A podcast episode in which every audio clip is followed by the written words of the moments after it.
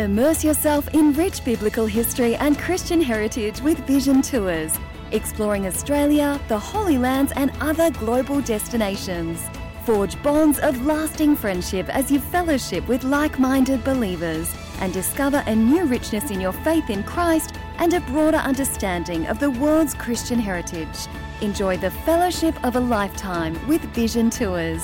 Explore upcoming tour packages at vision.org.au/slash tours.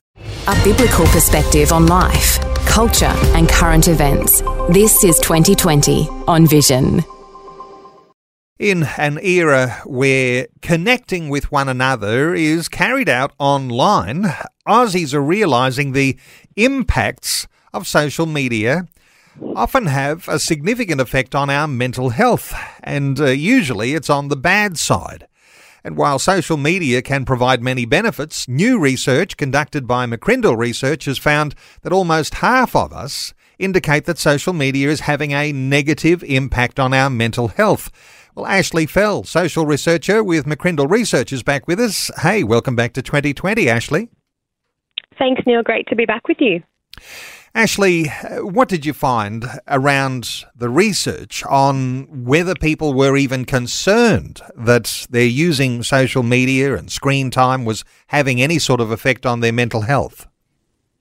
Yeah, it was a really interesting study. It's one that we've actually conducted uh, before and in the past, and we just wanted to get a, a, current gauge on where Australians were at with regards to social media. And like you mentioned in that introduction, almost one in two Australians across all generations indicate that social media has a negative impact on their mental health. Um, so, a very interesting insight in terms of I guess not even just use of technology, but also, um, you know, evaluating its impact. And probably not surprisingly, Australia's youngest generation in Gen Z were the most likely to agree that social media is having a negative impact on their health. That was 70% of Gen Z said that, compared to 56% of Gen Y. 44% of Gen X and 21% of baby boomers. So, a pretty astounding majority, 70% of this youngest generation who are using social media on a daily basis, saying that it's having a negative impact on their mental health.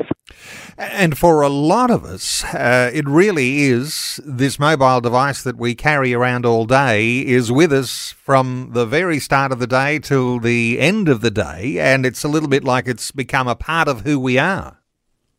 That's exactly right. And we, we did ask a question about exactly that in terms of people's use of the device just in general, beyond social media. We asked the question about when people are accessing their phone, and 80% of Generation Z said that they access their phone during the last three minutes before they go to bed at night and um, a similar proportion, about 74%, said they access it within the first three minutes of waking up. Um, and interestingly, it's it's before bed. It's Gen Z who are really using it.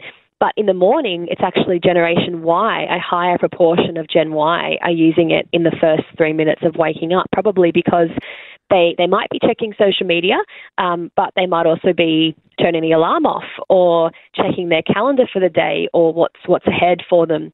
Uh, many might also be reading their Bible. I mean, we use our phones for so much, uh, so many different apps, so many different services, but definitely it's it looks like it's just harder than ever before to disconnect from those devices, even in those precious moments before you go to sleep and before you wake up. Many of us, majority of us, are checking the device in that precious time. Funny how you say uh, people are using their mobile device as their Bible because you can have Bibles downloaded onto your uh, your mobile device, your phone that you take all through the day, or onto your tablet that you might have by your bedside table. All those sorts of things. In fact, just a little aside here that my wife and I have discovered that it's going to be a very important thing for us to carry a book Bible to our local church. And this is because now we've got grandchildren.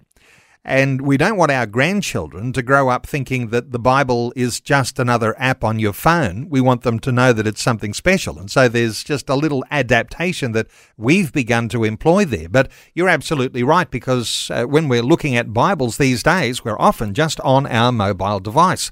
Uh, but this sort of thought that the screen time could be doing our mental health harm Uh, are there many of us here, Ashley, who are actually concerned about that? That's right. Uh, despite many of us accessing our phone and our device within minutes of waking up and going to sleep, we're also very aware of the um, Im- negative impact and also the desire to change these habits. More than half of Australians, at 56%, agree that they struggle with spending too much time on screens and technology, and a greater proportion are trying to reduce the amount of time they spend on social media at 67%. So it almost does seem like a bit of a, a self diagnosed bad behavior in some ways or, or even addiction. And it's very, uh, it can be very subtle, but it only takes the device to run out of battery or juice for us, I think, to realize how much we do rely on it um, I was I was looking and, and speaking to someone recently of a younger generation, and they were asking me about how we got around before we had the Maps device on our phone, and I said we had to carry.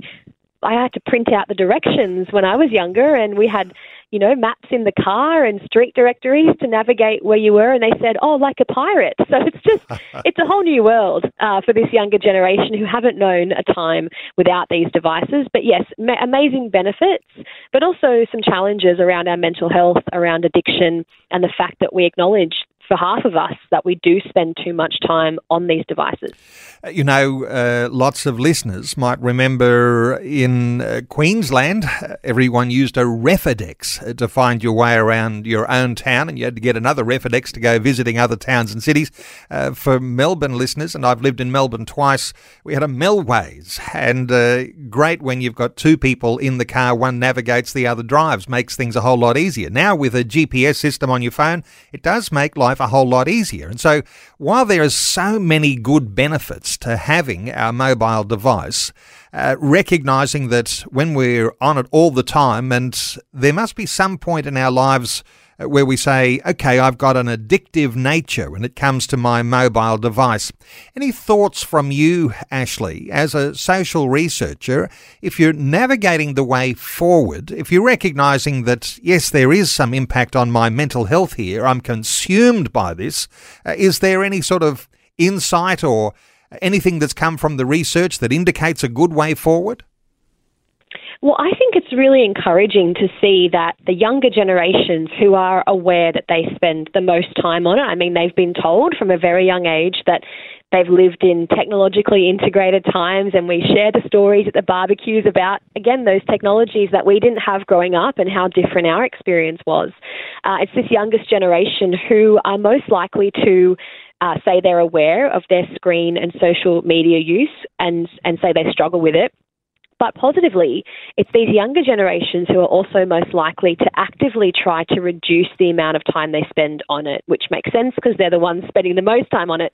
So 79% of Generation Z, our youngest generation, say they try to actively reduce the amount of time they spend on screens, compared to 74% of Gen Y, who's the generation above them, 66% of Gen X, and even 51% of baby boomers say they actively try to reduce the amount of time they spend on social media and to be a bit more present with those around them, to experience the real world, to experience the beauty of nature and, and God's creation. So I think that it's great to see that there is an awareness here and and there's a there's a real desire to reduce the amount of time we spend on social media and on screens. It's just I guess about having that discipline to make sure that we know when we can or when we should put the phone down or turn the alerts off or maybe take a bit of a detox to, to reconnect with, with other people, uh, with God, and with, with our actual tangible environment. I imagine there might be all sorts of research uh, that might point to the consequences of uh, using a lot of mobile phone screen time, uh, the impacts on sleep and the impacts on the amount of exercise we get, which is going to give us a poor health outcome.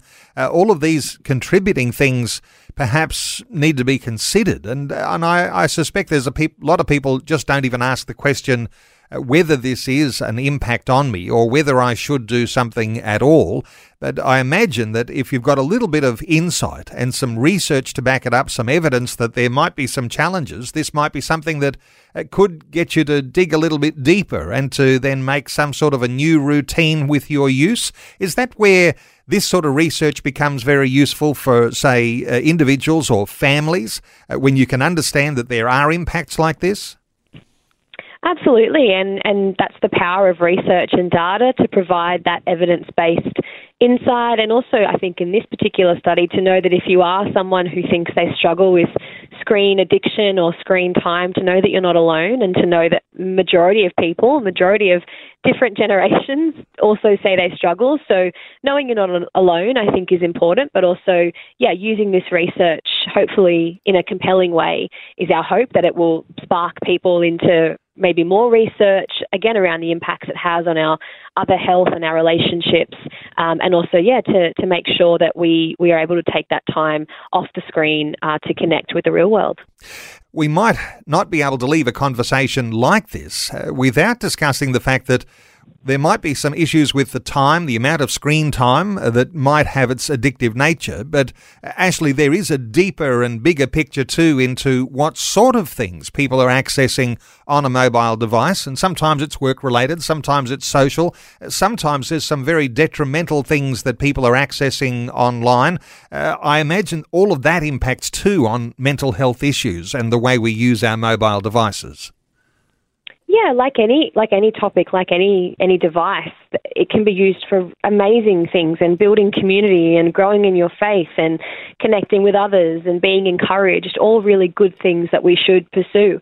But in the same breath, there's also some really toxic content online. There's um, bullying. We know for many young people today, social media really exacerbates that. It's been something that every generation's had to deal with, but social media makes it far more inescapable and, and amplifies harmful voices and views and, and toxic cultures. So it's really important, I think, to be aware of all of that and to just hold those those benefits of social media and screens and technology in tension with some of the challenges that it, it can create for us.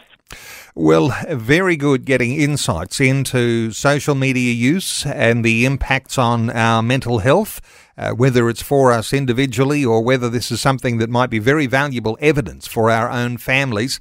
Let me point listeners to mccrindle.com uh, to get more details. Uh, is there any particular easy to look at fact sheet around these sorts of things uh, with social media and our screen time, Ashley, if people go to mccrindle.com?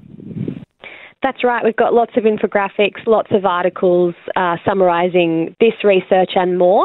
So they're on the articles section of our website and also the resources section of our website. Okay, articles and resources at mccrindle.com. Ashley Fell, social researcher with McCrindles. Ashley, thanks so much for another great update today on 2020. Thanks, Neil. Thanks for taking time to listen to this audio on demand from Vision Christian Media. To find out more about us, go to vision.org.au.